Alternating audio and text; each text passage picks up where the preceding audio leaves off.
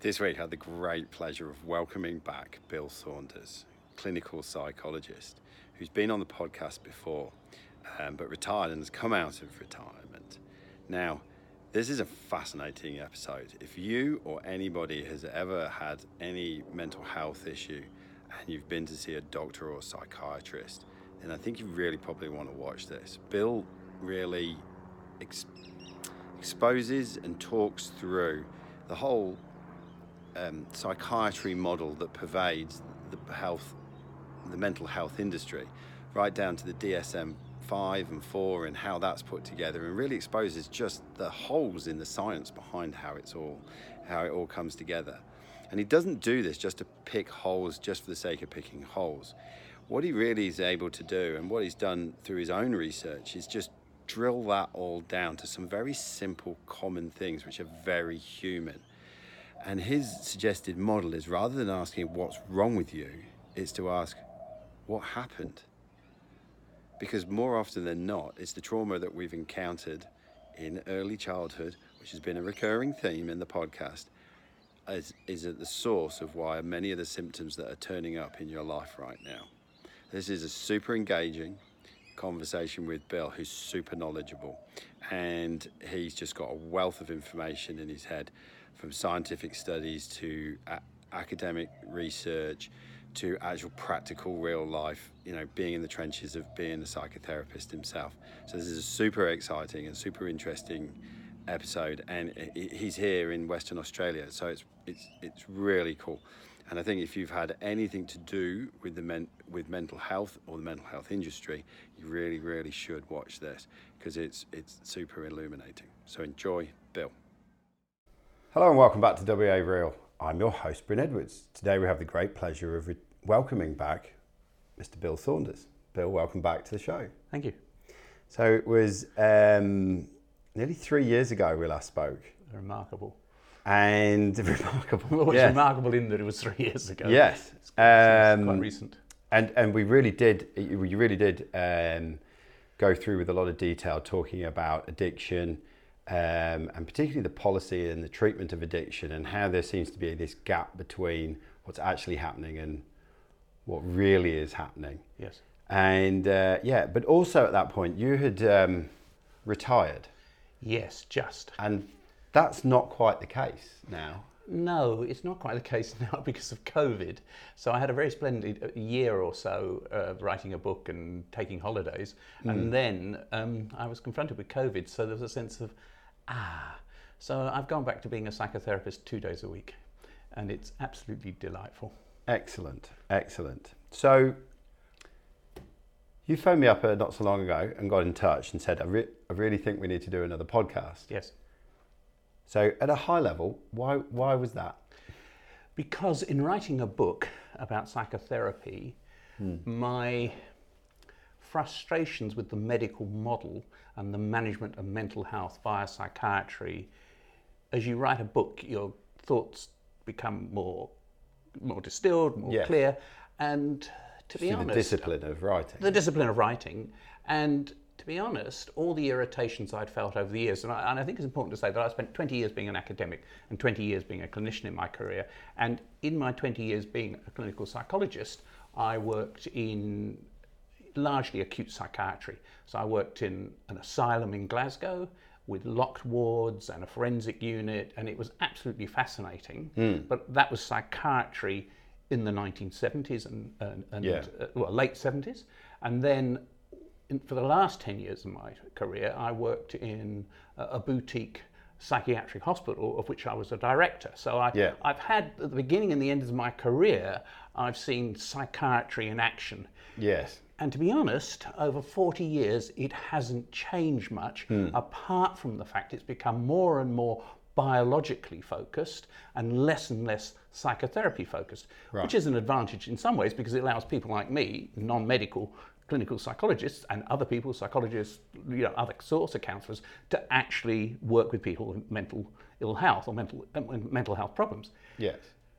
But the issue is that psychiatry is still the dominant force, if you like, in saying this is what mental illness is about. Mm. And I think a number of the premises which on which psychiatry are based are wrong. So we're going to dive into that, but just just set the ground for somebody who's come into this conversation, and and we touched on it last time, but just succinctly, what's the difference between psychiatry and psychology? Okay. A Because they psychiatrist- okay. all A psychiatrist sound- is someone who's done medicine, gone through medical school, qualified as a doctor, and then does four years of post qualifying psychiatry. Yes. And then they become a member of the Royal College of Psychiatrists of New Zealand or Yes. UK or wherever. A psychologist is someone who does a first degree in psychology, then a postgraduate degree in a master's or, or, or a PhD in clinical psychology, counseling psychology, or one of the other forms of psychology. Yes. So, in fact, what you've got, and, there, and there's a real big difference here because in psychology, you work with continuums. You talk about bell curves. You talk about here's normal, two standard deviations out is abnormal. Whereas in psychiatry, because it has comes from medicine and wants to be a medical discipline, Yes. it works with illness. So you have a discrete cutoff. So these people are well, these people are sick right. right? So this person, uh, for instance, has is has a normal blood pressure. This person has, you know, Yeah. a problematic blood pressure. Very this person, measurable. Yeah, yeah, and this person has this person has a, a PSA score on their prostate of X, and this person has X plus 10. So therefore, this person has prostate cancer, and Yes. so on. So they work on an illness model with its discrete cutoffs. So you have people who have schizophrenia and people who don't have schizophrenia. You have people who have depression and people who don't have depression. Whereas in psychology, of course, we go, well, hang on, it's a normal distribution. So actually, where you draw a line is quite arbitrary, Yes. right? And to say these people are sane and these are ill, and these people are ill is a nonsense. Hmm. And of course, in psychiatry, although they deny it, they have immense problems in determining who has a mental illness and who doesn't. And in fact, they can't do it well at all. Right. So I'm getting a real sense of almost sort of a clash between approaches of one that's slightly more in touch with the actual subject and one that's very much a sort of a rational scientific approach if you know what I mean in terms of a mm, it's almost like a, a, medical scientific. Well, I think yeah, well, I think psychiatry pretends it is medical and scientific, but the science that underpins psychiatry isn't science at all. right Okay, and is that part of the challenges with the model it is because it's based on a falsehood that psychiatrists can reliably diagnose mental illness, that these mental illnesses actually exist. They're not only reliably diagnosed, they also are valid, and that they have treatments they can then apply to this illness. So if you go along and you're hypertensive, you take an anti you take an antihypertensive. Hmm. If you've got a thyroid problem, you take thyroxine.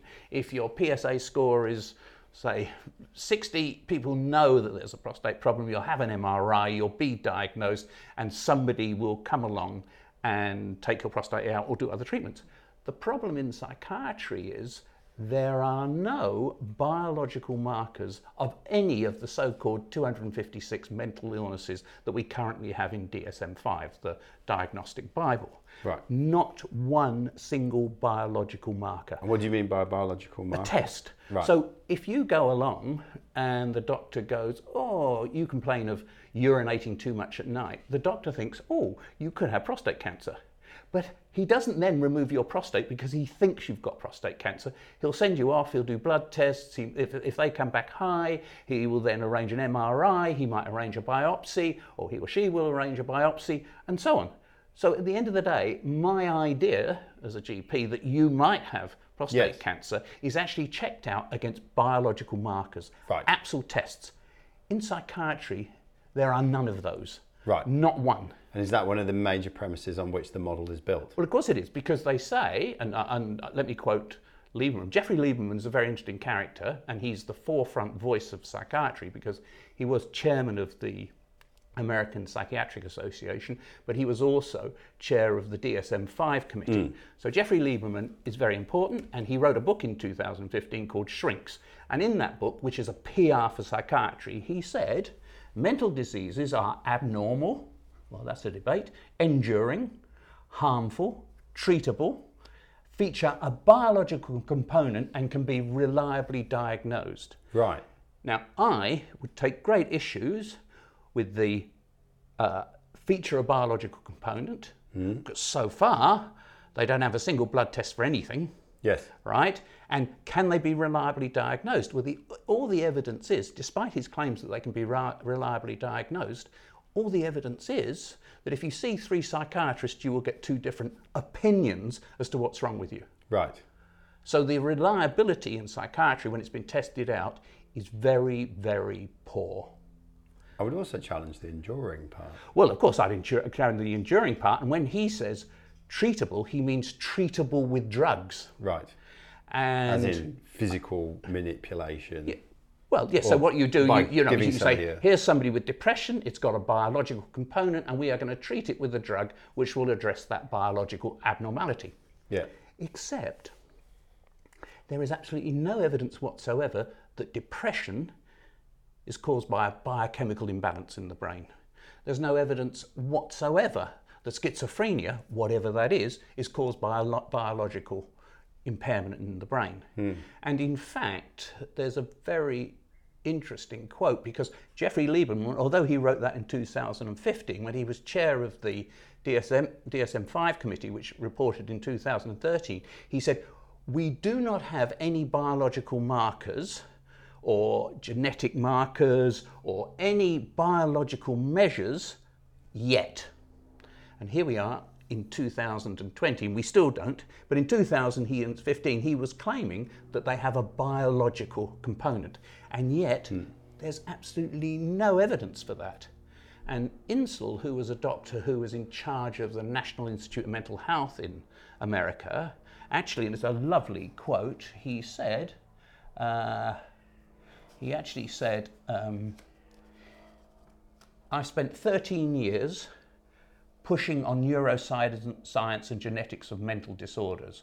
I've got lots of really cool papers published at a fairly large cost $20 billion.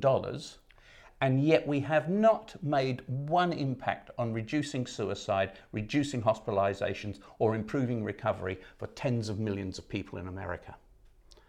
So the Stagger- search. that's staggering. It's, it's shocking because here we are, all the energy in America is going to search for the biological basis of these 256 mental illnesses, Yeah. and they haven't found one. So if they, so just so we're clear, if there was a biological marker, then that would be as simple as going to see your doctor, him run, let's just arbitrarily test. say a blood test, Yep. and come back a couple of days later and say, Okay. oh, Mr. Edwards, yes, you seem to have um, X-type de- depression and Y-type schizotypy. Yeah, I mean, just take you know, if your thi- if your, if your thyroid's not wor- working well, the doctor goes, "Oh, I think your thyroid's not working well." Mm. Then they do a blood test, and on the basis of that blood test, they will prescribe thyroxine. Or you go along and you say, "I'm feeling weary." They take a blood test, and your iron levels are low. They'll prescribe you an iron tablet or infusions or whatever. But in psychiatry, it's all opinion. I think hmm. you've got schizophrenia. I think you've got bipolar. Hmm. I think you've got schizoaffective disorder. But we know that when it comes to opinions, people have different ones. Well, everybody's got one. And Exactly. same. And the interesting thing is, you can't even get human beings to agree what day of the week it is, right? So there's only about a 95% uh, agreement on today is Thursday, for example. So in psychiatry, this science, this medical discipline, every diagnosis is nothing more than opinion. a social construct. Well, that's also important. Of course, wouldn't it be nice to believe that the 256 mental illnesses in DSM 5 actually exist? But what people don't know, generally don't know, is that how do these disorders get into the Bible? Well, if you take the Bible being DSM. the DSM, the diagnostic manual, in DSM 1, homosexuality was a, a mental illness.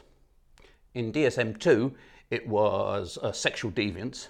And in DSM 3, it wasn't there at all. Why not? Well, because they had a vote. Hmm. Five and a half thousand American psychiatrists went, no, homosexuality is not a mental illness. And 3,609 said, yes, it is. So the 5,000 won, and out went homosexuality. Now, isn't that bizarre? So, what is or is not a mental illness comes down to a vote. And that happens every time the Diagnostic Statistical Manual of the mental, American Mental Health Association actually comes to we need to revise our diagnostic criteria.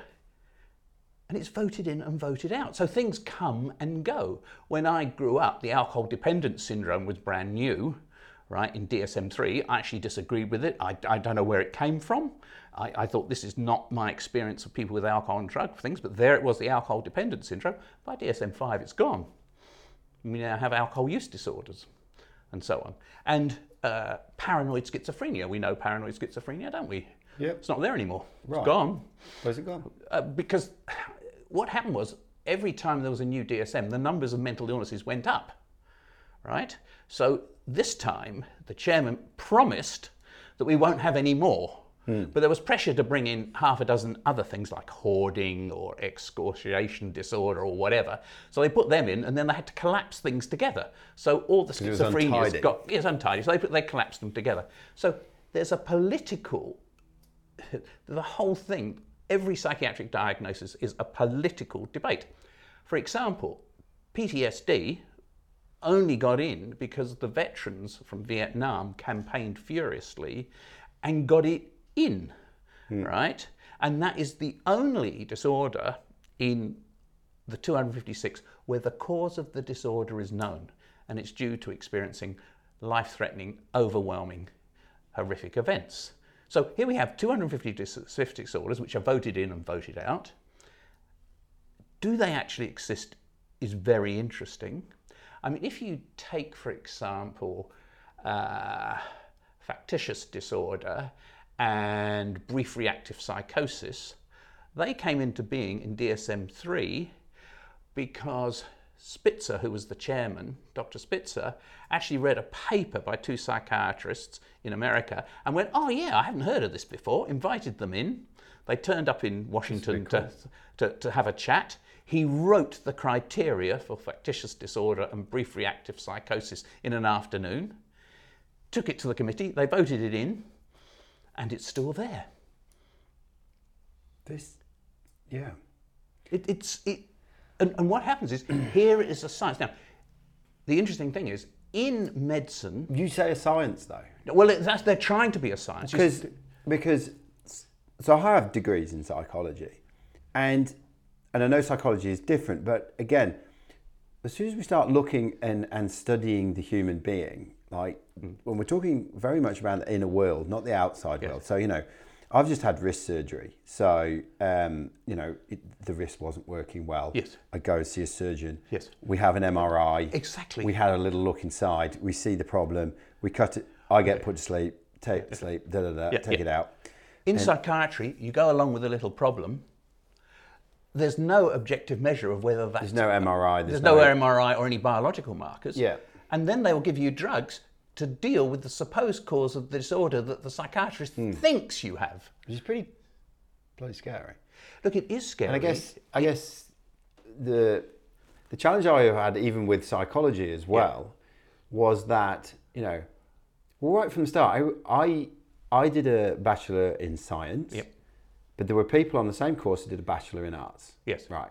And and the difference between the two was the electives in the first year. Yep. So that had nothing to do with the psychology course.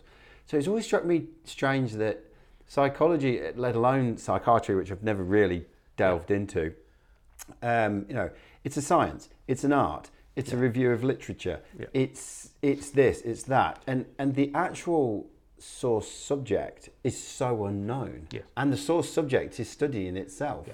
Look, when I did my PhD Viva, because in England you have to do a Viva, you have to turn up with your PhD and they'll ask you questions. Yeah, And the yeah. first question I got asked, Bill, what is science?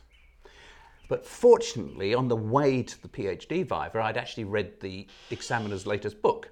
And I said, science is a social construction. What constitutes knowledge today is not what constituted knowledge in the past. So the interesting thing is that all science Yes. is a social construction Yes. Right? So we just have to say that, for example, in psychology and medicine, a lot of faith is put on the randomized controlled trial. That's the, the gold standard. But actually, there's huge problems with randomized controlled trials. Huge problems. Because if you do a randomized controlled trial, you have to exclude people who might bring in extraneous variables. So I've done research on motivation and uh, heroin use, where in the end we got a sample where we gave a motivational intervention to, and the other half didn't get it, and we could show that motivational work actually made people adhere to treatment longer. Tick. The only problem is the 200 people we ended up with did not represent the clinic. Yeah. So what you've got, we had beautiful internal validity, Yes. but it was not ecologically valid. It didn't apply to the outside It world. didn't apply to the real world of the clinic. And that's the trouble with all the depression studies, uh, any randomized controlled trial. You're so keen to keep it clean Mm. that you actually end up with an artifice. So is it, it the, the, the sense I'm getting is almost like the more you narrow down and narrow down and narrow down, Yep. the more gaps and holes you'll find in things that, you know, and hence why we've got 250 different uh, entities in, in, in the DSM 5. But do they actually exist, Well, see? even as a social construct, the more you dive down, it, it, it strikes me that also, how do I put it? There's not that chunking up either, and, and looking at, oh, hang on a minute, we've got 250 disorders. Yeah. Where, what, what, what are they? Where's the meta-analysis Yeah, across well, them? you see, Where's the? well? What happens? There's a. Let, us talk about. Yeah. And let's talk just for a moment about Anders Breivik. Yeah, Anders Breivik was the guy in Norway who planted a bomb in Oslo, then shot out to the went out to the island and shot 69 yes, uh, teenagers. yeah, Right now, when he came, uh, when he was arrested and he's taken before trial, before trial they get a psychiatric review. yeah, And they say about him that actually he um, was paranoid schizophrenia, right? Now, paranoid schizophrenia has five symptoms delusions, hallucinations, disorganized speech, disorganized behavior, and negative symptoms. So you have to have three, you have to have one of the first three and three altogether. Now, those were the five symptoms. So the two psychiatrists said, yep, he's paranoid schizophrenia. And as Breivik didn't like that idea. He didn't want to be seen to be mad because he was defending Norway. Yeah. So he felt he was totally sane. So his defense team got two more psychiatrists to turn up and they said, ah, he's got an antisocial personality disorder. Now, the interesting thing about antisocial personality disorder, there is absolutely no overlap between paranoid schizophrenia, the symptoms of paranoid schizophrenia, and antisocial personality disorder, because antisocial personality disorder is made up. You fail to adhere to social norms, you're deceitful, you're impulsive, you're, re- you're reckless to yourself and others, you're irritable, you're aggressive, you're irresponsible, and you lack remorse. None of those are in paranoid schizophrenia. Yet, how could two psychiatrists here say he has this and two psychiatrists say he had that? And in the end, Anders Breivik liked this answer. He went to court as, with an antisocial personality disorder. Norway liked it, so he went to jail. right? But the interesting thing about that case is that it is absolutely represents a case that, or a study that I heard about. I mean, my second year of my master's degree in clinical psychology, 1974, I go over to Edinburgh University and I listen to them talking about the diagnosis and reliability of psychiatric diagnosis. Now, this study is fascinating. So, what they did, they had 115 Canadian psychiatrists, 250 American psychiatrists, and 194 UK psychiatrists, and they gave them cases A, B, C, D, E, F. Now, case F is of interest because in case F, 53% of the Americans, of the 250 Americans, said he's got schizophrenia. Right, 53%. Now, that's not very good, is it? With, with schizophrenia is seen to be the major mental illness, but only 53% of American psychiatrists could agree that he's got schizophrenia. The other 47% had a range of other things. The Canadians were even worse. Only 27% of them thought he had schizophrenia, right? And the Britons, 2% of the Britons thought he had schizophrenia. right. So what we've got here is the major disorder in the world, schizophrenia, which has a reliability of chance being diagnosed. Because if you add all those together as a group, you've got a third of them going schizophrenia, schizophrenia, a third of them saying he's got an antisocial personality disorder, and the other third saying like Anders Breivik, and the other third are going, I don't know what he's got, or he's got this. So psychiatric diagnosis is no better than chance. Now, that's 1970. Yeah. So um, psychiatry was very aware of this problem. So in DSM 3, Spitzer spent a lot of time writing up criteria for his 200, I think he had 296, men- no, he, I think he had 250 odd mental illnesses. So he had great criteria for it. So they go off and do a field trial, right? After it all was published, they do a field trial which involves uh, 600 patients in six unit in six sites, two of which were in Germany. And Spitzer got his mistress to do the study. Right, so it's funded by the American Psychiatric Association. So Spitzer says this is an independent study, but he gets his mistress to do it. Huh? How does that work?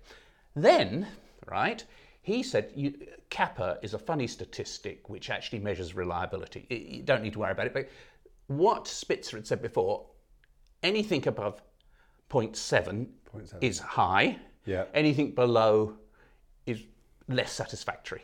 Yeah. And below five is poor. Yeah. Right? So he's got he's gone for seven. He'd said that before. For this study, anything above anything around 0.7 was suddenly seen to be great. So they actually lowered the bar for what was good. Right? The best they could do. Oh, and then they and then they allowed the two psychiatrists who interviewed people, if they disagreed, they could have a little chat to see if they could agree. Now that's cheating. Here's a Yeah. randomized blind study where you allow people who disagree to chat to each other. Because that has to have the act of improving the reliability. right? And then Now they we're did, talking social conformity. yeah, and, and then and then they did something else that was interesting. They got everyone to use a standardized a standardized clinical interview, which psychiatrists in general practice out there in the world never use. So we've got three artifices. We lower the bar, we get pe- we allow people to chat and see if they can agree, and then we get them to use a standardized interview. Hmm. The best they could do was 0.61. So they failed their own lowered bar as to what was good reliability. But in the clinics in Germany, which were community clinics, the kappas were 0.2, 0.3, 0.4. Right?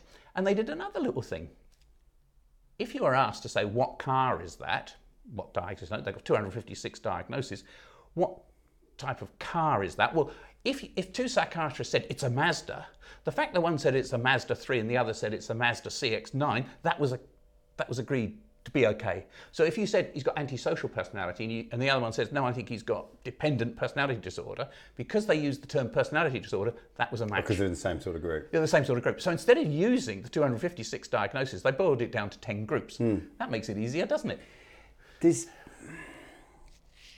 So for a little while now, and, and I don't want to drag. Yeah. I'm not trying to drag off into the world of, of COVID and conspiracy, but for a, a while now, what I'm beginning to become more and more and more aware of is the hubris of science, it, of the scientific approach. And don't get me wrong, I'm not throwing the whole baby out with the bathwater, but it, it it's almost like science in and of itself now um, has become the new religion of reason. And if, if a scientist says, or somebody with a PhD says, then we all bow down and we all go, oh, yeah. Well, Well, I like it when I'm saying it. yeah, well, I'm sure you- you do. um, I, but I guess the point is that, you know, even the science itself is conflicting, Look, but you and see, there what- is what- no honesty around this. Well, of course there isn't, because science is an industry, and science actually is highly competitive.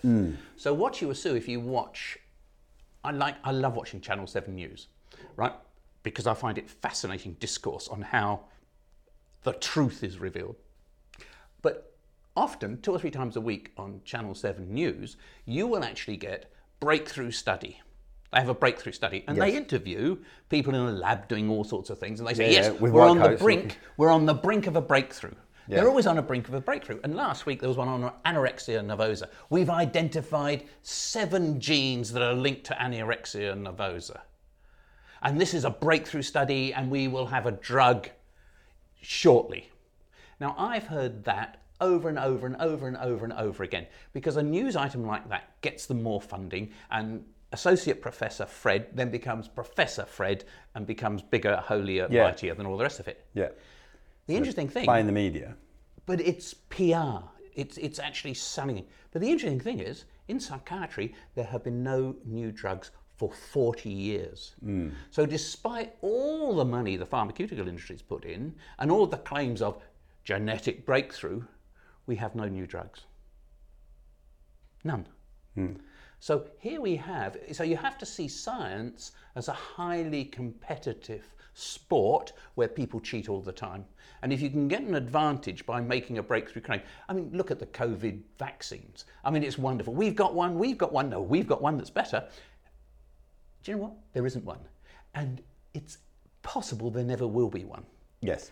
But look at the money that's going into it. So science is both a social construction and a highly competitive, ruthless business where knifing your competitors is on. And it's interesting because, you know, without disappearing off into vaccines, vaccines in and of themselves make people feel a whole lot better. When you were talking about the guy in Norway who went to murder Yeah. people,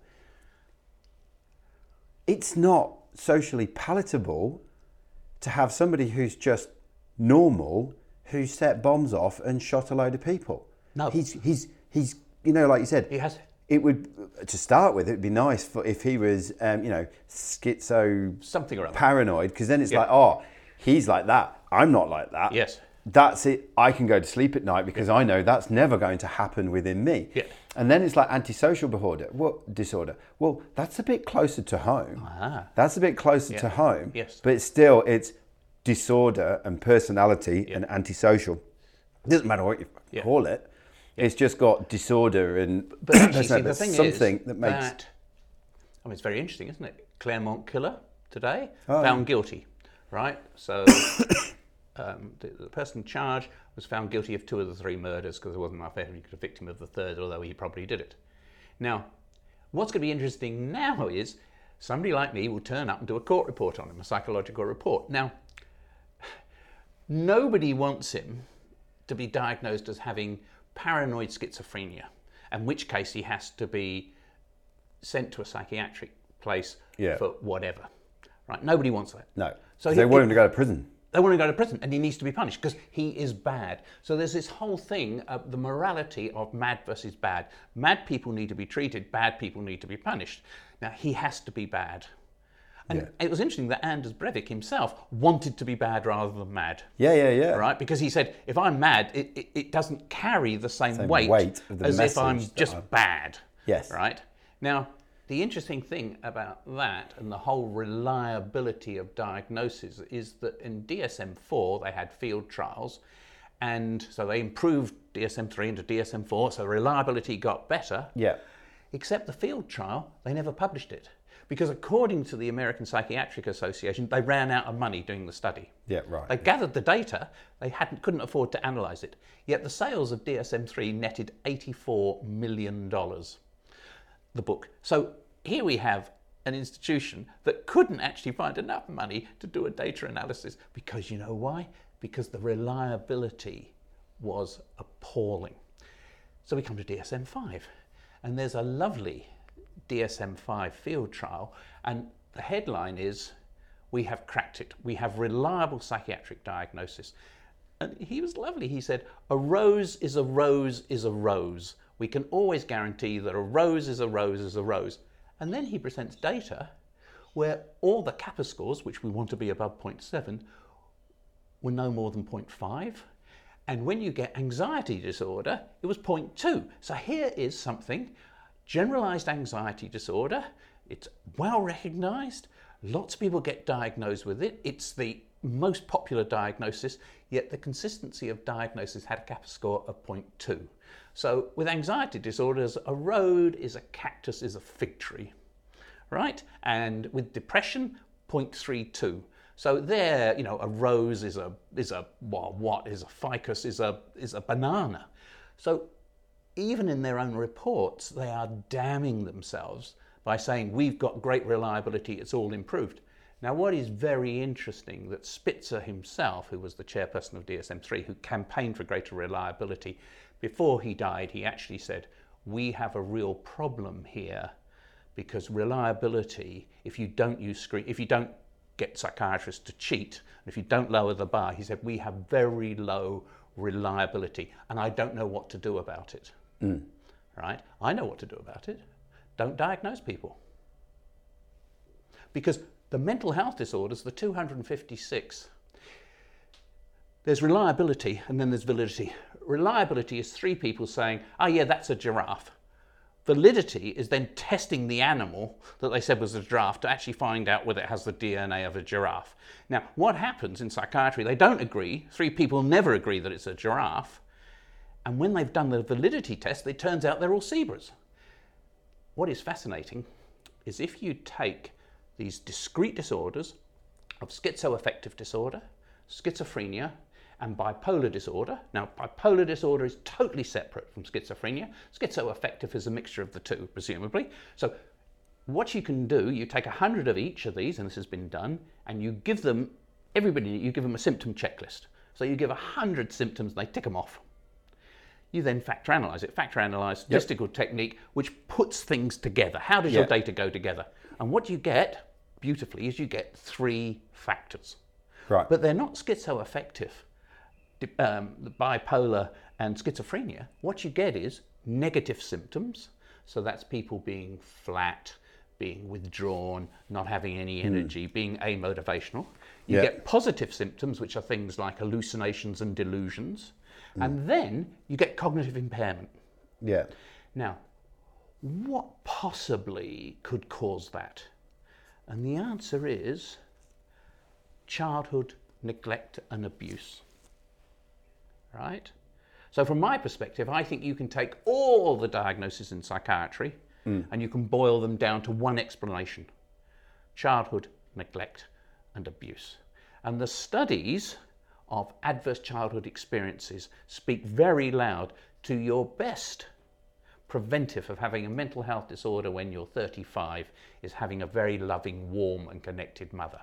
This is not biological, it's psychological. It's about attachment, it's about, it's about uh, attunement, and it's about having a mum who's, or a primary caregiver who's maternally warm. And what is interesting, Darwin did not say it's the survival of the fittest. He actually said it's the survival of the nurtured.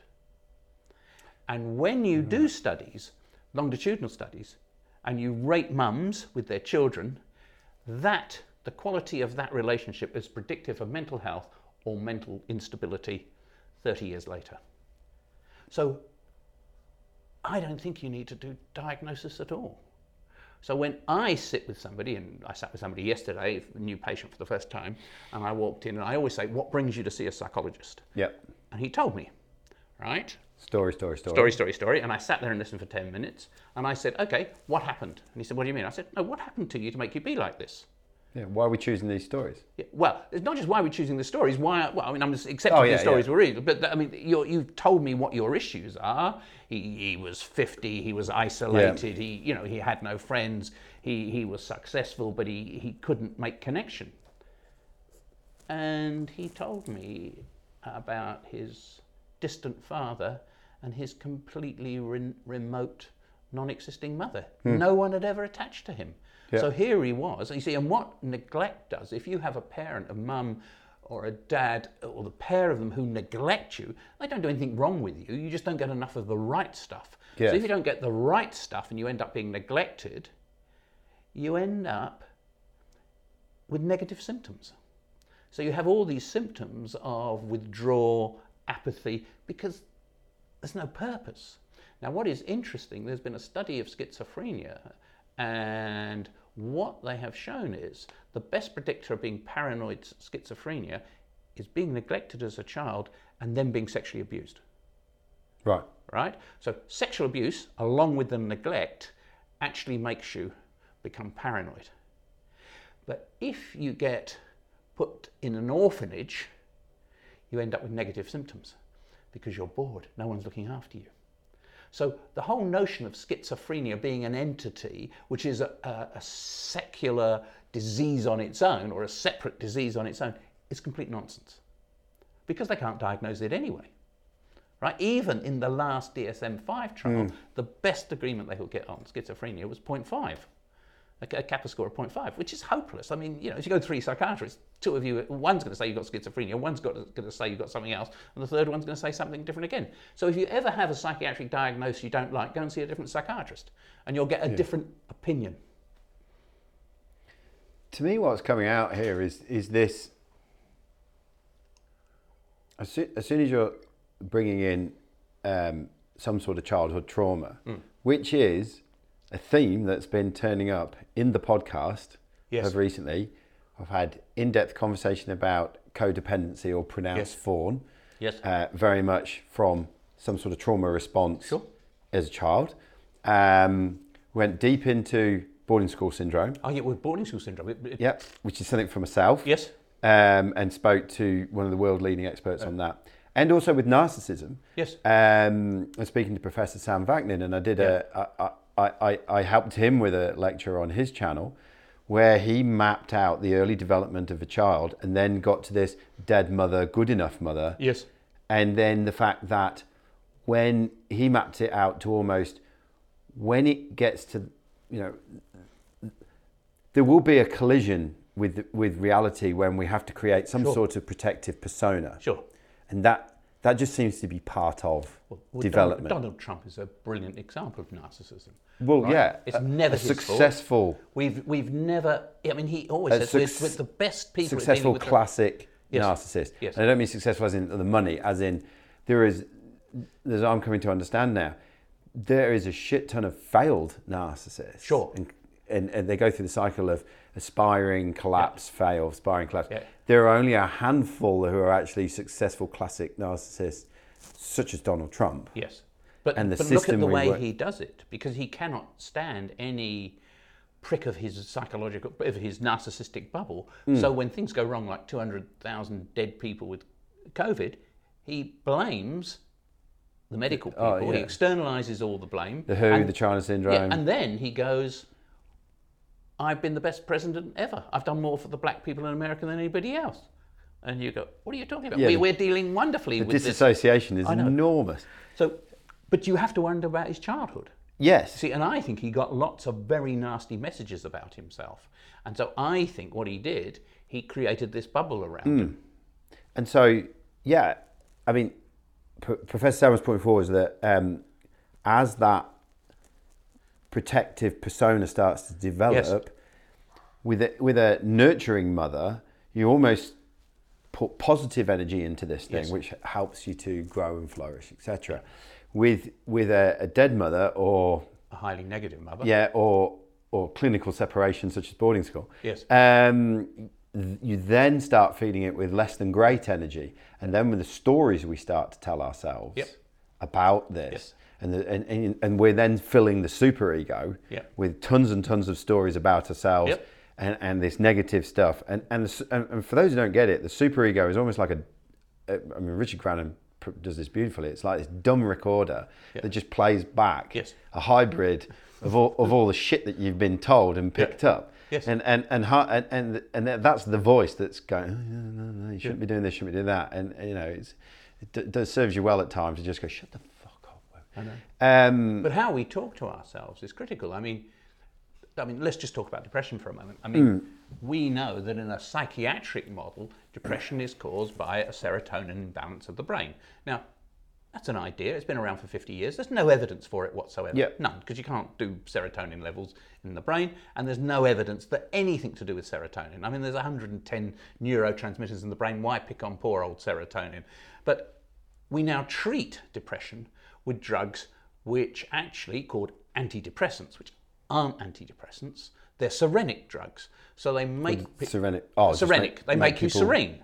flatline. So, yeah, flatline. So you give antidepressants to depress people to balance up the serotonin deficiency that they don't have. And I think with these drugs, which although they are claimed to work, if you put all the studies together about antidepressants, not just the published ones, but the ones the drug companies didn't publish, and they've been obtained through freedom of information, you then find that the impact of antidepressant, antidepressants on depression is zero. Right? You might as well be given a vitamin C tablet believing it's an antidepressant, and you will do as well. And the interesting thing about the studies are that in the antidepressant group, who are getting really getting the antidepressant or the Serenic, there are more dead bodies than the people getting vitamin C tablets because often people taking antidepressants, hmm. the rate of suicide is higher. So here we have a drug called antidepressants, which in the main are more prescribed to anxious people than they are to depressed people. Now, how does that work? So I've got hypertension, I take a hypertensive. In psychiatry, I've got hypertension, so I take an aspirin. So I take a drug for a totally different disorder. I mean, it's just bizarre, isn't it? So here we have the nonsense of psychiatry. So antidepressants aren't antidepressants, they're serenics. Mood stabilizers, so called, aren't mood stabilizers. They're either antipsychotics or anti epileptic drugs. How does that work? Well, it works by slowing down your brain. So if you slow down people's brains enough, they don't react. It's just basically sticking the foot on the brake pedal. Exactly, pulling on the handbrake on the mm. brain. And then, of course, you have anti anxiety drugs, which actually are anti anxiety drugs like benzodiazepines, but they work so well that people become highly dependent on them Yeah. very quickly, and then you can't get them off of them. Well, we just had Jordan Peterson, you know, one of the most, you know, leading edge, renowned intellectuals, Yes. come out and eh, talk about his benzodiazepine Yeah. dependency Yeah. for the last Yeah, the, three I or mean, four the, years. the issue is that back in 1998, there was a paper that said you do not prescribe these unless you're getting on a plane and travelling. And that's the only reason to take them to help you sleep on a long haul flight. Mm. Otherwise, they're so dangerous we wouldn't prescribe them. They sell in their millions. So, You see, and there's antipsychotics, which aren't antipsychotics either. Antipsychotics, in fact, are again brain seizing drugs. And the evidence now is on long term studies that if you take an antipsychotic to deal with your schizophrenia, which I think you have, for which there's no object marker, if you take that for 20 years, you shorten your life expectancy and you open yourself up to a whole raft of nasty side effects and illnesses. But not only that, the people with schizophrenia, so called, who the opinion of the doctor, who they don't get prescribed antipsychotics, 10 years on, they're doing better than the people being prescribed the antipsychotics. Hmm. So here we have an industry which cannot diagnose disease, reliable, makes up the diseases anyway. There's no blood tests. So in psychiatry, mental health orders are invented, in medicine they're discovered, and then they're treated with drugs which actually don't work.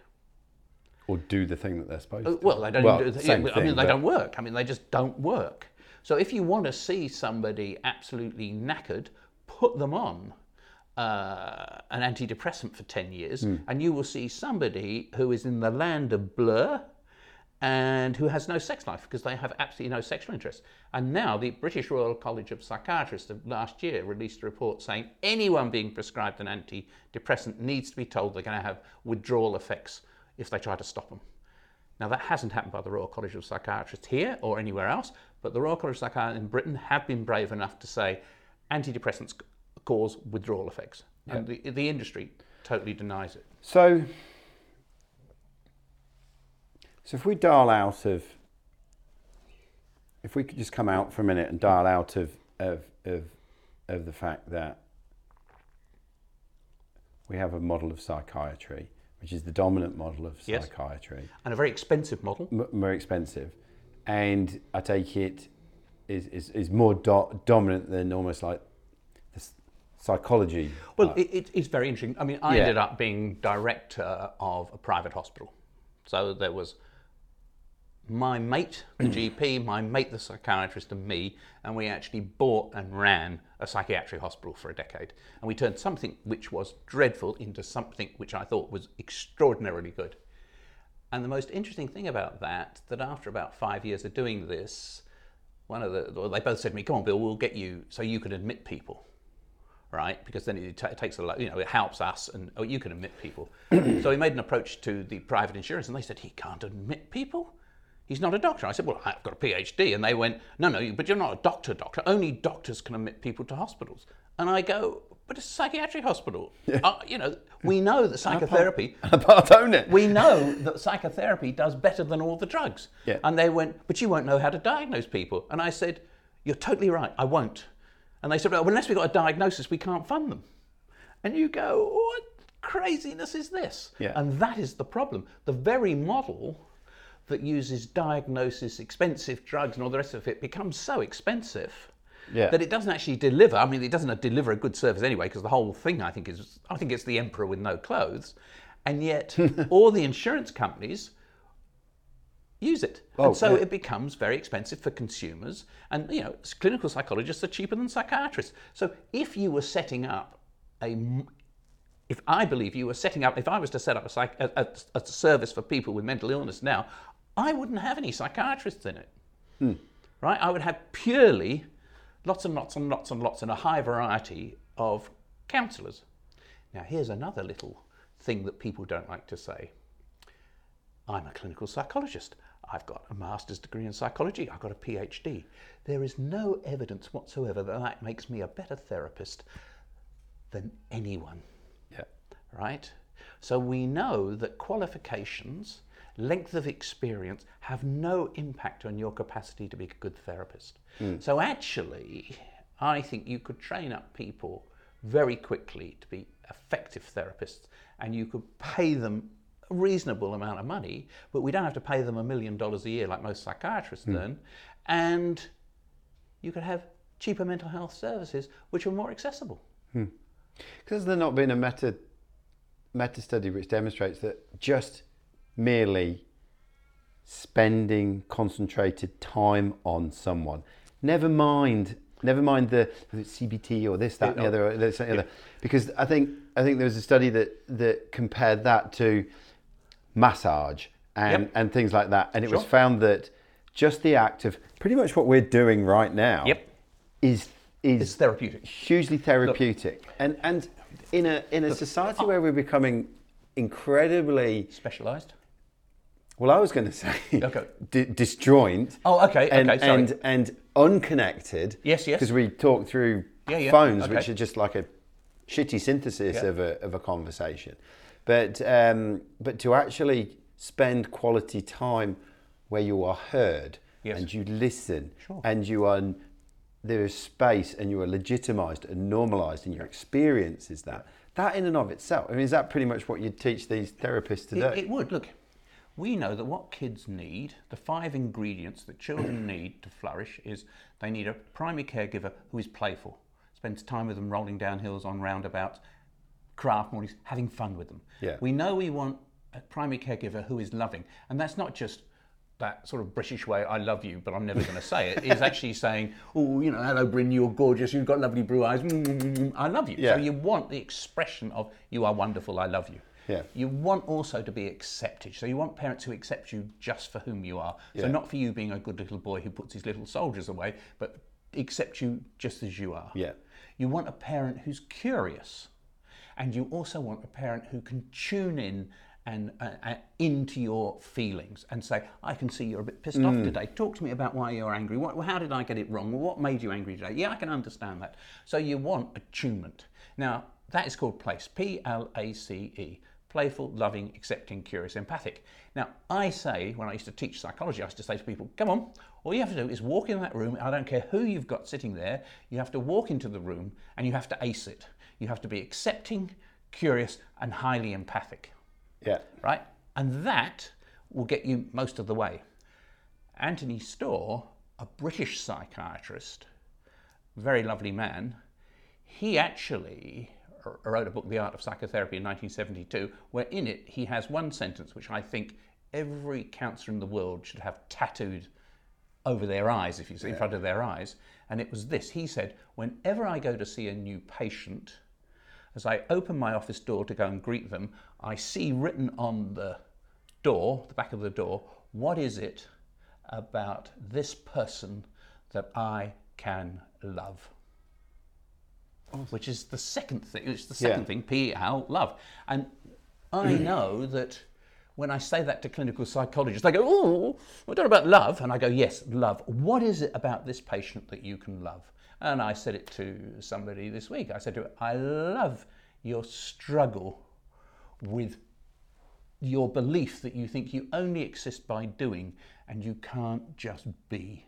I love that struggle. I said, I can see it's tormenting your life. I see it's causing you enormous pain because all the energy you're putting into being successful is actually removing you from all your connections. So I love your struggle and I want to help you with it. Right? And you've squirmed. But you also need to be a bit playful.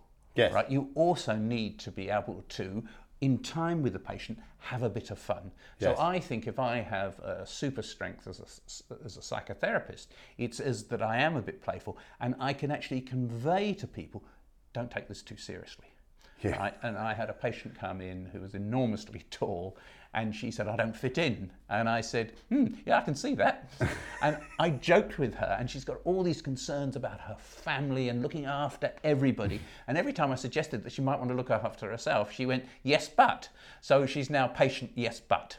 And I, and I can play with that. Yes. And I can see, and, and by, it is teasing, but by teasing her with a sense of, I love this about you, she is actually reflecting on the way she interacts with the world, mm. and she will get better. Yes. So we know that in therapy, if you're playful, loving, accepting, curious, and empathic, the patients will do well. Hmm. But there is something else. And it's very funny. We know that if you do studies, if you referred to, of Yeah. you go, you get a, a thousand people with condition X, and 250 get A treatment, B treatment, C treatment, D treatment. We know that irrespective of whatever they get, about 70% of them will do well. Hmm. But when you look in this treatment box A, you will find that some therapists did really well, had really good outcomes, but a few were dullards. Hmm. So you had some geniuses and some dullards. And then when you come to the next intervention, irrespective of what it was, you've got genius therapists and, dullards. dullards, and all the way through. So some therapists are great at doing it, and some are dullards wouldn't it be interesting to find out the difference? So Scott Miller, who's an American researcher into psychotherapy, said, I'm going to find the difference. Yeah. And this is how he tells the story. I don't know if it's true or not, but it's so good, it doesn't matter if it's not true. It's, you know, why let the truth get in the way of a good story? Yes. And what he said was that he'd done this research. They videotaped a thousand interviews all around the states, and they put them all together and they looked and they knew which therapists were deemed to be better. So they'd go in and say, "Who's your best therapist?" Okay, we'll videotape her. Who's your worst therapist? Okay, we'll visitate. we'll, You know, we'll videotape them. But when they looked at the videos, they went, "Fuck."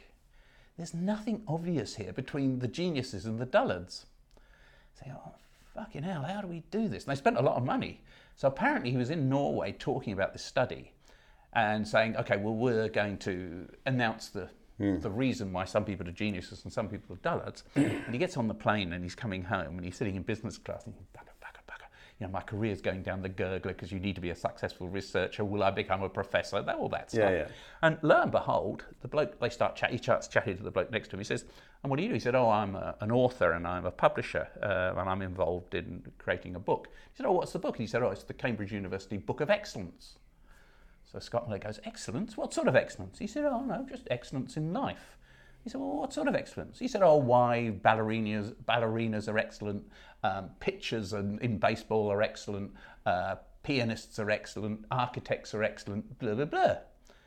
And so Scott Miller goes, what about psychotherapists? He said, oh, it'd be the same for psychotherapists as it is for everybody else. There, there is something that makes for excellence. And Scott Miller goes, please tell me, what is it? And he said, you'll have to buy the book, and went to sleep. so he bought the book.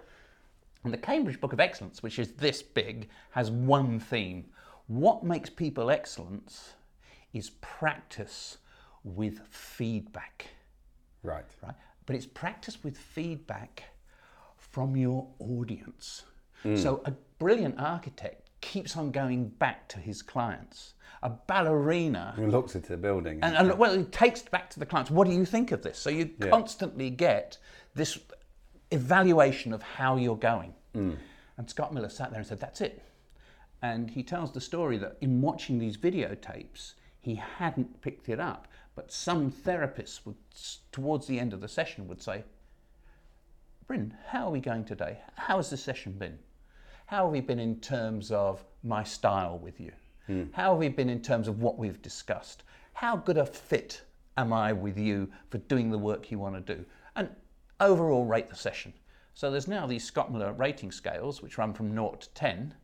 And at the end of every session, I hand one to a patient and I get scored. Now, what you want is cross, cross, cross, cross all the way down the right hand side. Yeah. So you've been a good fit, you've dealt Yeah. with the goals. Well, that's what your ego would want.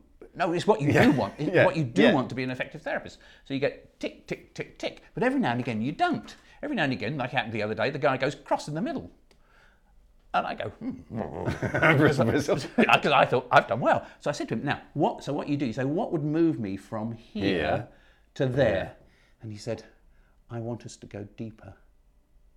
And I said, thank you. So the next time, I said, okay, today we're going to go deeper. What does that mean to you? And he started talking about his childhood right. and the absolute emptiness of it and how he got bullied and became a bully. And at the end of it, he was in tears. And he sat and he said, he said, I've recreated in my adult life my childhood. I'm totally isolated. Hmm. And that was all because of Scott Miller's four Feedback. 10 centimetre lines. So And there that- is, there is. So I think a good, a good psychotherapist actually needs to be able to do playful, loving, accepting, curious, and empathy with people. I don't think you need to have experienced that as a childhood. And in fact, I think sometimes not experiencing that, as I didn't, as a childhood, actually makes you a better therapist mm-hmm. because you actually have empathy for people's predicaments. Whereas if you have a really nice childhood, you tend to go, what the fuck's wrong with them? Yeah.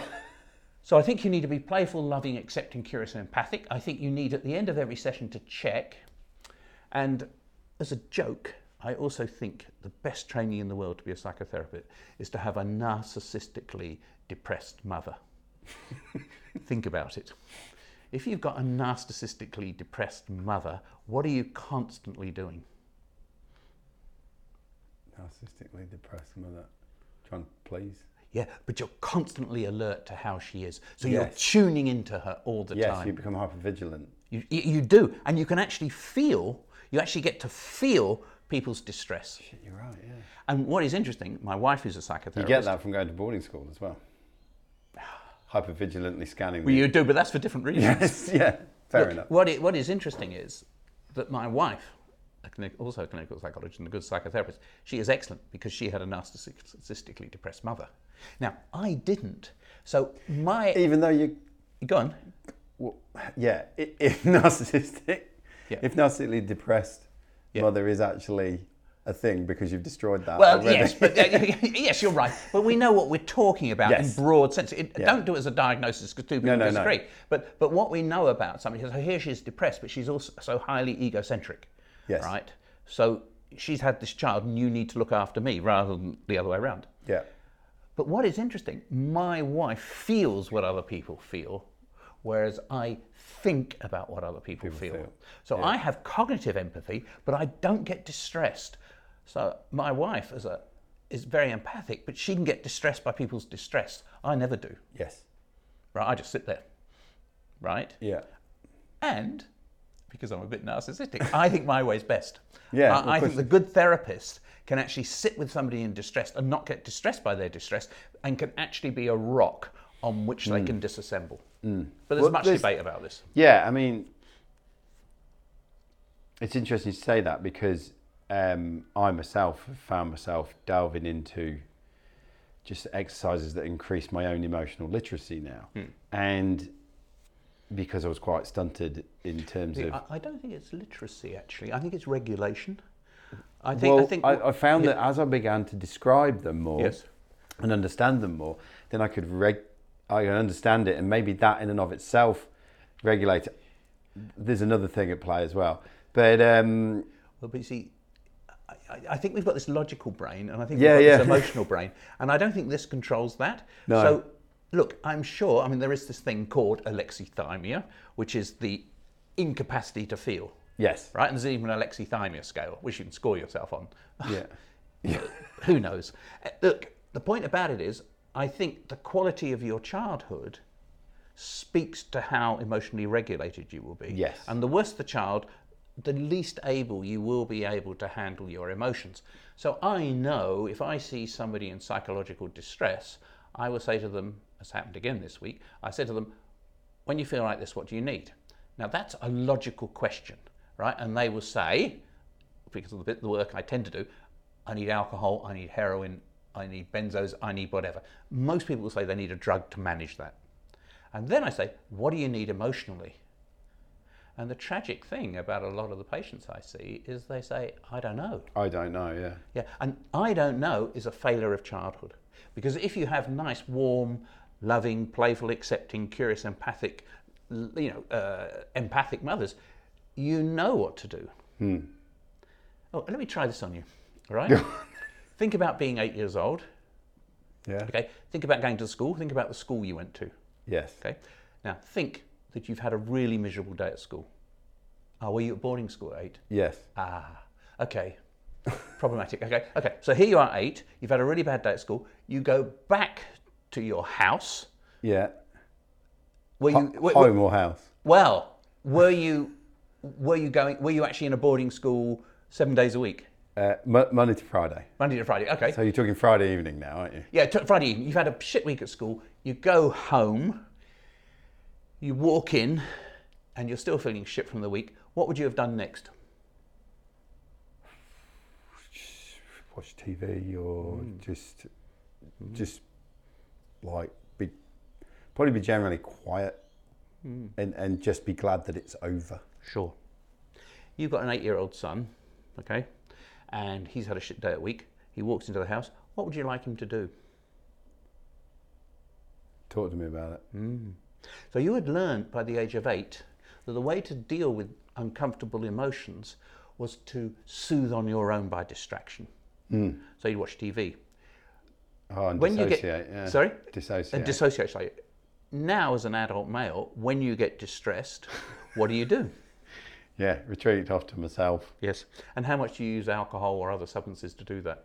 Um, up until about 18 months ago, frequently, I had things going on in my life where I actually came to the point of, I don't know whether it's my own journey in life, where I suddenly started to go, no, I need to feel this. Mm, mm. I need to actually sit with this, Yes. even when it's shit. Yes, yes.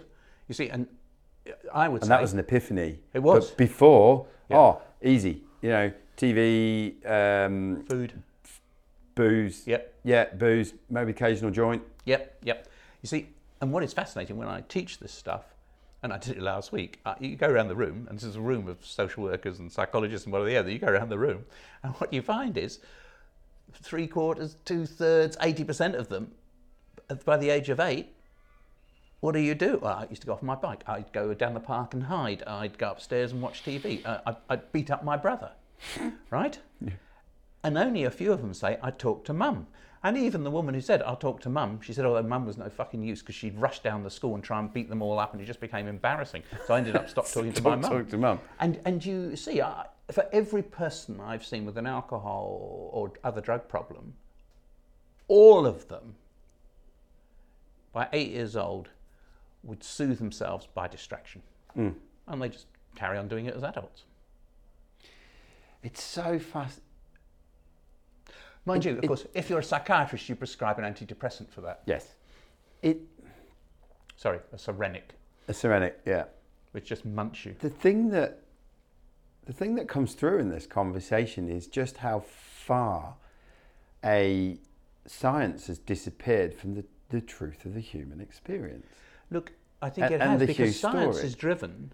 Because what you're saying here, it, it, it completely makes sense. And, you know, m- my little epiphanies recently of, oh, I actually think that boarding school, as much as it was all good fun, that might have had some impact on me. And then things open, and then things open, and then things open, and then things open. And it's not to, it, it's not to suddenly put me, you know, in this needy victim of space. It's actually to, to release the tension and trauma and energy that sit around certain Look. things.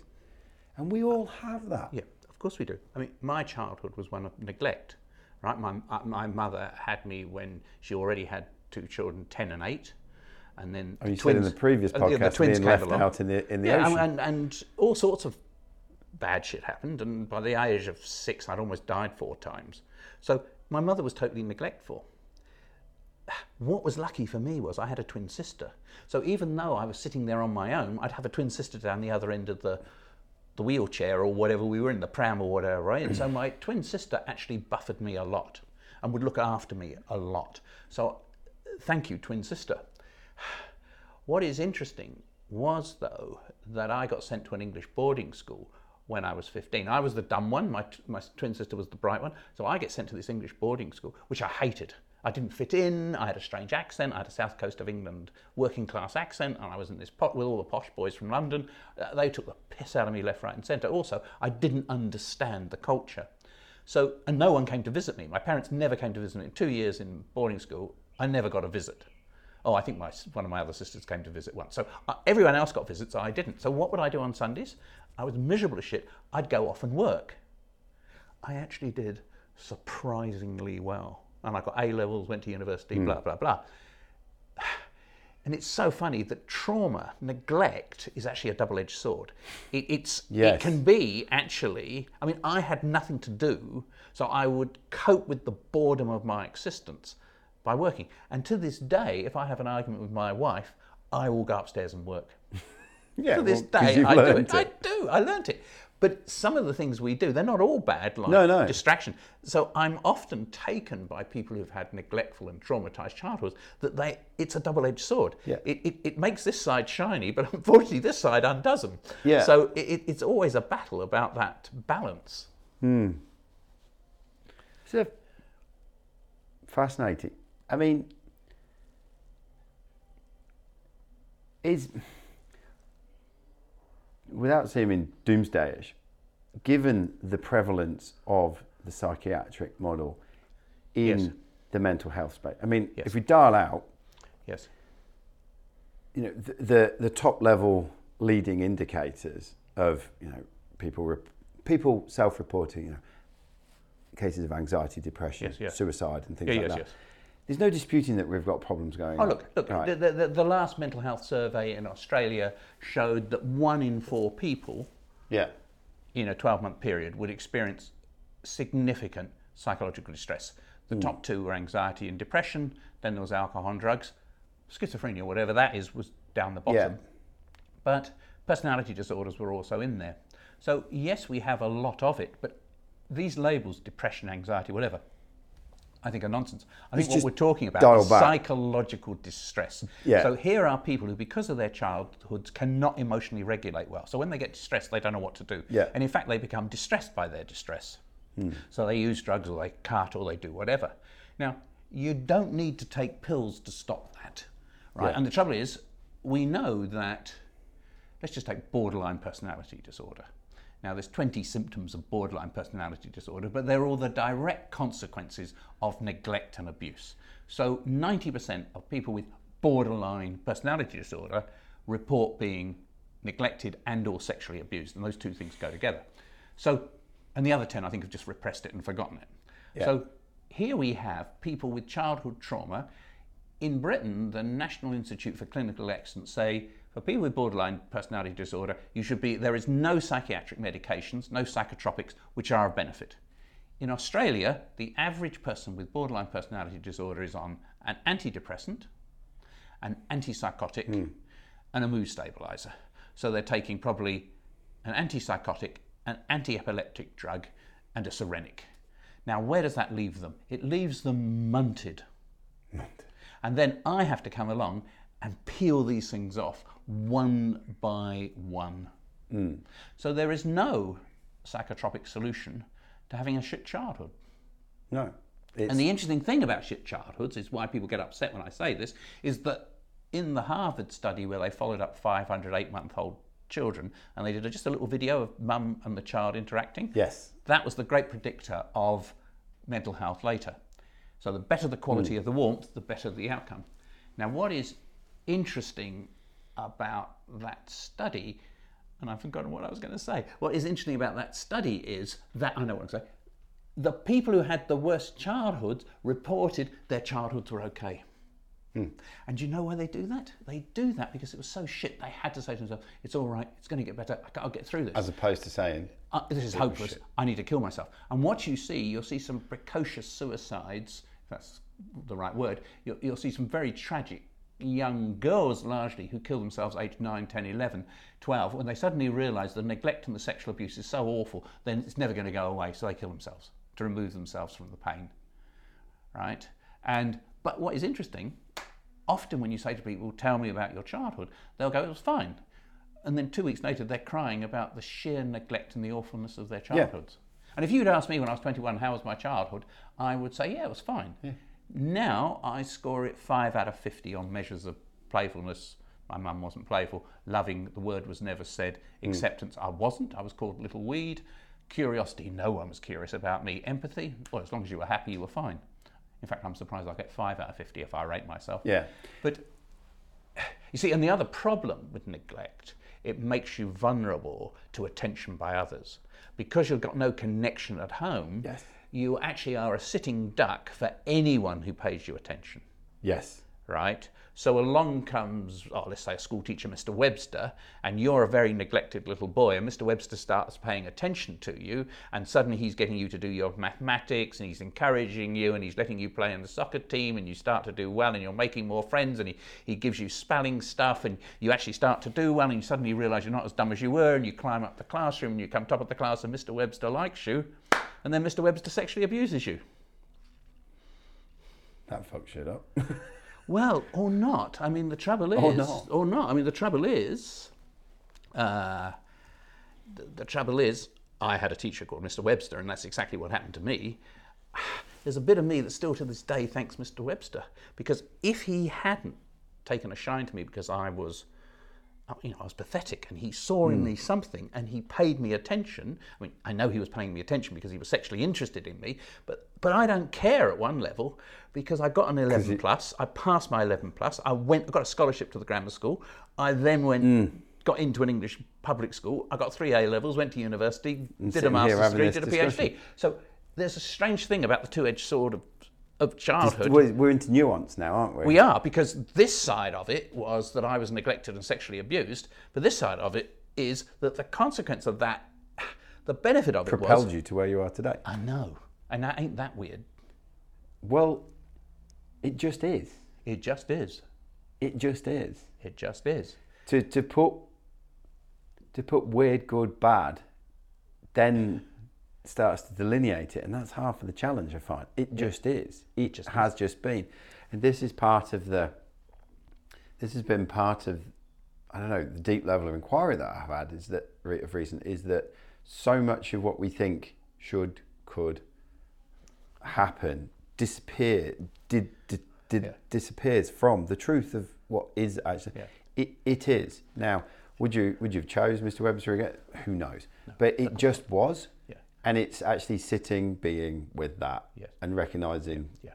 Look, I think it is. I mean, I would say to people, because you're neglected and sexually abused, you're not normal.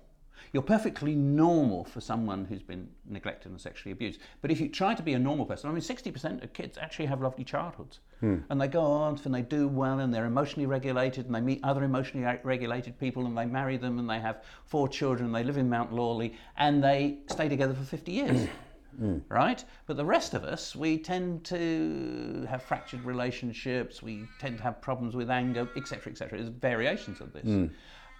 But sometimes in it all, there's a strength out of this chaos, right? And I think some people, hmm. not because of themselves, because there's someone who's buffered them. And I think my twin sister actually buffered me, right, and looked after me. So I knew I was cared for. And I don't think it matters who cares for you as long as hmm. you're cared. It's the survival of the nurtured. And we know that resilience is very important. The better the quality of your childhood, the more resilient you are. So, what is interesting, if you send 100 people off to fight, 100 people in the army off to fight, six months later, 25% of them will have PTSD. yeah And it, they're not the people who saw the worst things or did the worst things, they were the people who were the most vulnerable. yeah So you'll get somebody, you know, you'll get cooks who get PTSD from Vietnam or whichever last engagement Australia foolish, foolishly gets itself involved in. And but if you put 100 people into combat constantly for 212 days, they all come back with PTSD. So we can all get overwhelmed. So Yes. it, it, it, never mind the quality of your childhood, we all have a breaking point. And what is interesting, and I saw a report by a psychologist on the SAS and their, their rotation of troops in Afghanistan, And despite psychological advice, they rotated them for a year. Yeah, which is more It's foolish. It's foolish. Yeah. Uh, you know, you need rotations of no more than 90 days. You put them in, you bring them out, you keep them safe. Then you put them back if you need.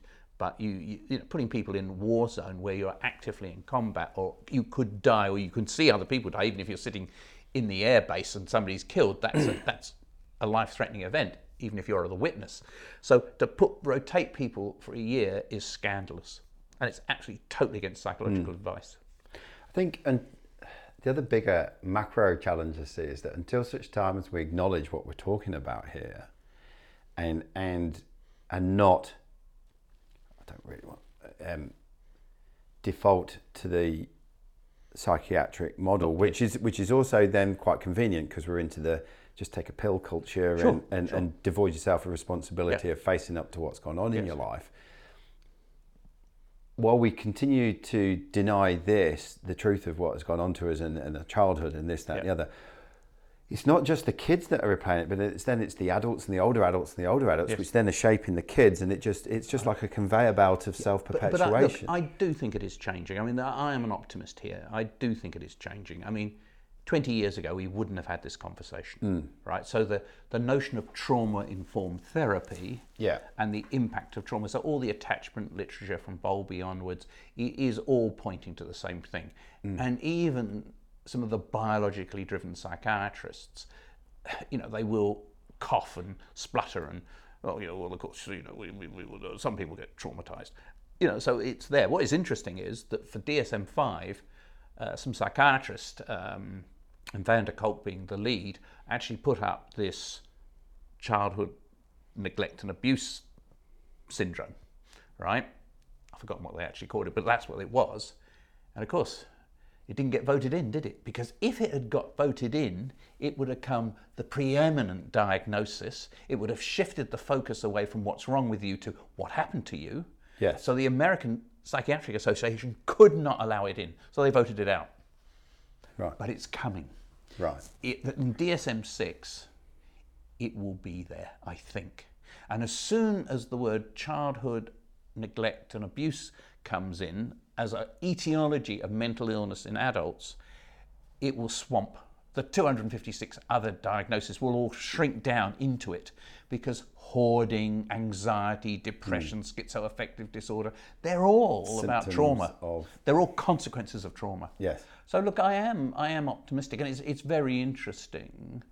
I mean, I was brought up as a clinical psychologist: get the diagnosis right, and the patient will get well because your treatment will follow. Hmm. What is interesting about that in psychiatry? There are 256 diagnoses, but they've only got eight treatments: antidepressants, anti-anxiety drugs. it? Well, it's, it's ridiculous. Anti-anxiety drugs, uh, antipsychotics, drugs for alcohol and drug dependence, um, stimulants for behavioural disorders, Hmm. uh, a rat bag of other things like Viagra and things for often physical complaints and maybe for sexual offenders. And then you've got ECT and this new magnetic resonance stuff. Uh, That's all you've got, right? That's all you've got. So they've got 256 diseases, but only seven or eight treatments. Now, what the fuck? Why would you do that? Why would you create a system where we've got all these diseases which are discrete, and but we've got the same treatments for them? So it's like saying, okay, you've got hypertension, I'm going to give you an aspirin. Or you've got you've lost your left foot, I'll give you an aspirin because that's all they've got. It's bizarre. I mean, that's not medicine. But you did make a point which you sort of came away from, which you went, ah, science is actually getting in the way of human nature. I don't think there's anything new in that. I think science has always got in the way of human hmm. nature because I think the, the pursuit of science is a very tough industry. The way to become a professor of X is to be more ruthless than your peers. Yeah. Is to stop people. I went to as a you know as That's a science, the industry, not science, the general methodology for curious But even the methodology Yeah, is a yeah. social construction. Yes. And so who makes up what is science? Well, chemists do, or scientists do, proper science. You know, you know that psychology, science, psychology is not a proper science. Well, why is that proper and this not? I mean, it's bizarre. Yeah. So I think science, and I think people who become, who go into the business of science and discovery, I think many of them are very ruthless. I, I look, I learned a very interesting lesson being an academic. I just thought it was done on merit. You know, you worked hard, you were clever, mm. you wrote funny things, and people promote you. Well, that works to a certain degree, but then it's all about politics. Mm. And because I don't play politics, I can't. It's, not, it's just not my nature. I just tell people to get, get knotted. And that doesn't go down well. But I've got colleagues who've done it extraordinarily well because they could say things they didn't believe in order to get up the tree. And so I think this whole pursuit of science and advancement you, have got to see science and advancement in exactly the same words. So, yeah. how do I get advanced? Watch Channel 7 News, and you will see somebody say, I've got a breakthrough. I have discovered the gene for alcoholism mm. because I've got eight rats in a lab. I just need more research money to, to come up mm. with a pill which will cure the genetic well, bias of alcoholism. But we've got a breakthrough right here, haven't we? In terms childhood of childhood trauma. Well, we do. Go straight to. We do. And I think what is interesting so, are we moving to a situation where the what's wrong with you model yeah. is replaced by the what, what happened, happened, to you model? Yeah. And I'm in favour of the what happened to you model. And I would like, in fact, I, I, to be honest, I'm just completing a book on this very thing, which is why I phoned you, because my brain had got to, got to a point of I want to talk about this. And what is interesting, what I do in the book, I do my psychiatry as a sham stuff, and then I present this other model, and then I do case studies, and I've got about 12 of them, which cover all the major disorders in DSM 5. Mm. Schizophrenia, here's a case of schizophrenia. Well, no, it's a case of childhood neglect and rape. Here's a case of depression. No, it's a case of childhood neglect and an extraordinary critical mother. You know, here's a case of anxiety. Well, no, here's a case of blah, blah, blah. So I, I have all the diagnoses and I go, but look at their childhoods, right? And you can explain it all by totally ignoring the diagnosis. I've always liked Irvin Yalom, uh, American psychiatrist, but probably the foremost uh, psychotherapist in the world. And he actually wrote, after the first session, first session, I can always nail a diagnosis to the patient's mast. But by the time I've seen them six times, I've totally forgotten my diagnosis because I'm working with a human being. Yeah. And he also said, diagnosis is a label, which is totally unhelpful. Hmm. So, what's next for Bill after the book? Uh, well, I'm doing a couple of days a week of psychotherapy. I think that I, w- I, I need to put the book together and give it a polish and find a publisher and do that sort of stuff. And then Actually, go on then. Then I think I might just nick back to a little university, enroll in a master's degree, and do research by interviewing 25 eminent psychiatrists around the world about things like how reliable is psychiatric di- diagnosis? How valid is psychiatric mm. diagnosis? How effective are antidepressants? How valuable are antipsychotics? So I'm going to ask 25 eminent psychiatrists around the world, COVID 19 got in the way of this, about what they think about psychiatry and the practice of psychiatry. But I'm going to do it from a perspective of getting them. And it'd be interesting to see how many of them acknowledge the very difficulties we're talking about. And, and what is fascinating the psychiatrist I actually. You should record the conversations. That, that I, I, know. I'll record them, that, and and then I'll debrief them and do analysis. And, yeah, that's a, that's a that's a short that's a short season podcast right there. but what is fascinating is that I once said to my psychiatric colleague at uh, in the hospital I was working in, and I said to him, "What do you think about psychiatric diagnosis?" And he said, "I wouldn't trust it at all, but I do diagnose people especially well." And I said, you do know the inter-rater reliability of psychiatrist in psychiatry for any disorder is below 30%. And he said, as long as they see me, they'll get the right one. I loved it. I loved it. And I, you just go, that's just bizarre. I never have an argument with, with any doctor, any medically trained person. I never have a, an argument about diagnosis. I get a letter the other day, please see Mrs. Smith. Uh, manage her depression. Uh, she has blah, blah, blah, blah, blah. I put her on Lexapro, t- 20 milligrams which she's no longer on, and blah, blah, blah, blah. Please reply. All right? So I wrote back, thank you for referring Mrs. Bloggs. I, have now seen her for six sessions. Uh, we have been dealing with her emotional dysregulation, and I don't use any psychiatric jargon ever. Yeah. So I never talk about diagnosis. I never argue. If, if, look, I've been in situations where two psychiatrists have been arguing about what the diagnosis is, and I've been sitting there in the middle of it going, well, it doesn't fucking matter because you've only got eight treatments. So, you know, you're all going to treat it the same way, irrespective of the diagnosis. Yeah. So there's no differentiation. And I said, look, and I, they said, what do you think, Bill? And I said, I think you're both right and they'd argue with different things because I mean, there's no point in having the discussion. It's a Yeah. nonsensical. And I think social workers and all of us, particularly clinical psychologists, who get caught in the trap of diagnosis, need to give it away. And I think if we, as a discipline, the non-medical people who do Yeah. manage mental health, I think we need to stop talking in medical terminology, which is nonsensical. Mm. And I think if we got rid of it, if we stop using words like you know, depression, anxiety, whatever, and talked about emotional distress, emotional dysregulation. I think we need to use the language of the trauma people and not the language of the medical people. Indeed. And I think we would then slowly change the landscape. But remember paradigm clashes. Kuhn, the philosopher, said knowledge accumulates, which contradicts the prevailing model. But the prevailing model, because people are captains and make money out of it and get prestige out of it, will hang on to a sinking ship for a very long time. So the amount of opposing evidence has to become huge, and then there's a paradigm switch. Yes. So you have paradigm clash, paradigm switch, and then there's a new paradigm. I think the psychiatric paradigm is in its last days. It's a bit like the American empire. Empire, uh, empire. You can see the American empire falling apart. And I think if you look closely at psychiatry, I think it's falling apart. I have yet to um, get to a point where I'm super comfortable comfortable to talk about it. But I think if you went and had a look at Ken Wilber's integral theory Yes. and the stages of stages of almost like con- conscious development Yes. and how we go to this point of rationalization and then post which, which brought about the enlightenment and science mm-hmm. and things like that and capitalism mm-hmm. together. And then we moved into this postmodern phase and now there's chunks of us that are moving to this integrated stage. So we can start to see the benefits of all the different stages before. And remember before that we're talking mythical stage and magical Yeah, stage okay. and, and, and instinctive stage I think yes, what we're seeing is is there's a clash of two, um, but there will be some sort of integration of. th- There will be there will be something in the psychiatric model which will be worth retaining, but what that is, I don't know, and I'm going to leave you to think about that.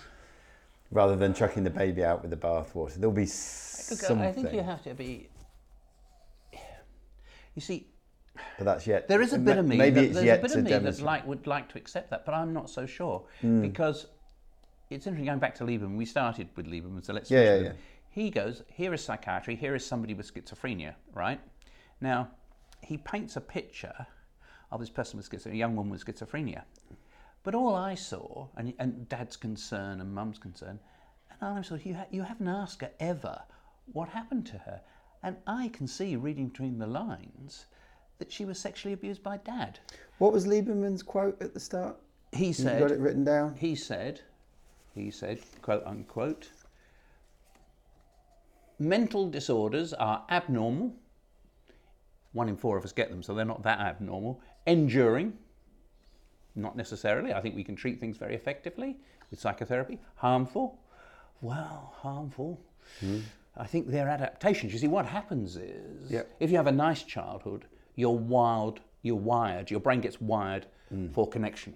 Yeah. If you if you have a difficult childhood, your brain gets wired wired for protection. Yes. Now, I don't think that's harmful. Yeah. I think it actually Yeah. works. All right. Treatable with drugs, but I disagree with that. I don't think the drugs So if we took the with Yeah. drugs out, we take ah, they're treatable with psychotherapy, feature a biological component, wh- which we haven't found yet. Yeah. But we never found any weapons of mass destruction in Yeah. Iraq either. But we went to Scrap that, war yeah. over them. But that's the same sort of thing. But they could still be there, of course. We're still looking for biological Oh, yeah. things. We haven't found it yet, so you can't prove a negative, and can be reliably diagnosed. Nah, they can definitely not be reliably diagnosed. But you are saying there is a commonality of childhood trauma. I think there's lots, I think there are 20 impacts of childhood neglect and trauma. people who have really difficult, they tend to dissociate when under stress, Yep. right? They have rage when they get angry. So the, one of the questions is how quickly do you go from naught to rage? And hmm. everybody I've seen with difficult childhoods, why do you think we have prisons full of people, rageful, violent offenders? They've all been neglected, hmm. right? So we've got dissociation, rage, we've got abandonment issues, right? So when they get into a relationship, they fear abandonment. They get mood instability. So they're basically they're happy, sad. Their moods go up and down like Melbourne weather, right?